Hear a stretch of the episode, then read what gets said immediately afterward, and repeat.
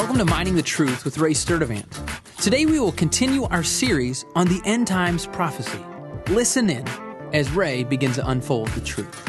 Hi, I'm Ray Sturdivant. We're studying the end times, and today we're looking at who are the kings of the East. The kings of the East are mentioned in Revelation 16 and then alluded to in chapter 9 as well. Let's look at these passages and see what they have to say. Revelation 16:12. The sixth angel poured out his bowl on the great river, the Euphrates, and its water was dried up, so that the way would be prepared for the kings from the east. Many link this passage with Revelation 9:15, which gives the number of the army at 200 million. This could be a figurative number, meaning all the warriors of the end times beast kingdom, or it could be a literal number. But many try to make China fit here because of the huge number in the army, and we refer to China as the Far East. Now let's look at the passage in Revelation 19. Revelation 19:5. And the four angels who had been kept ready for this very hour and day and month and year were released to kill a third of mankind. The number of the mounted troops was 200 million. I heard their number. Is China the only answer, since they are said to be the only ones who today could assemble an army of this size? I don't think so. We are seeing it is the nations that surround Israel that will go against Israel in the end.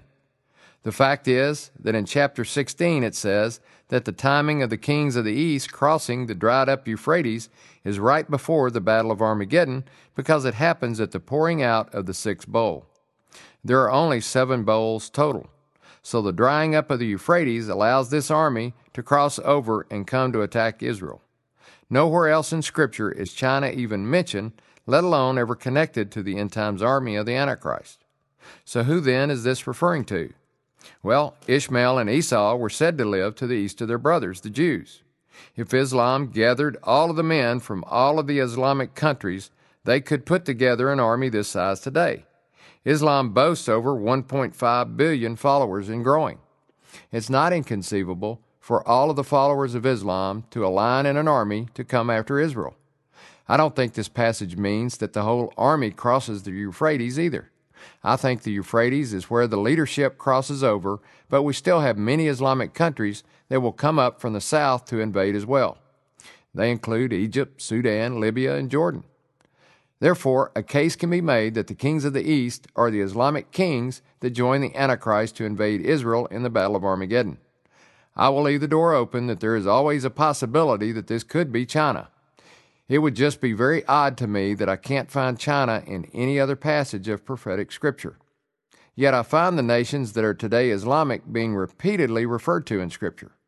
And as we've been observing, the nature of prophetic scripture is to interconnect.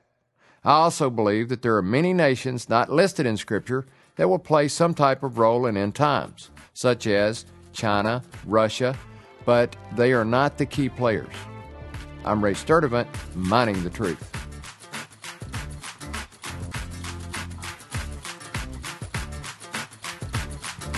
Thanks for listening to Mining the Truth with Ray Sturdivant.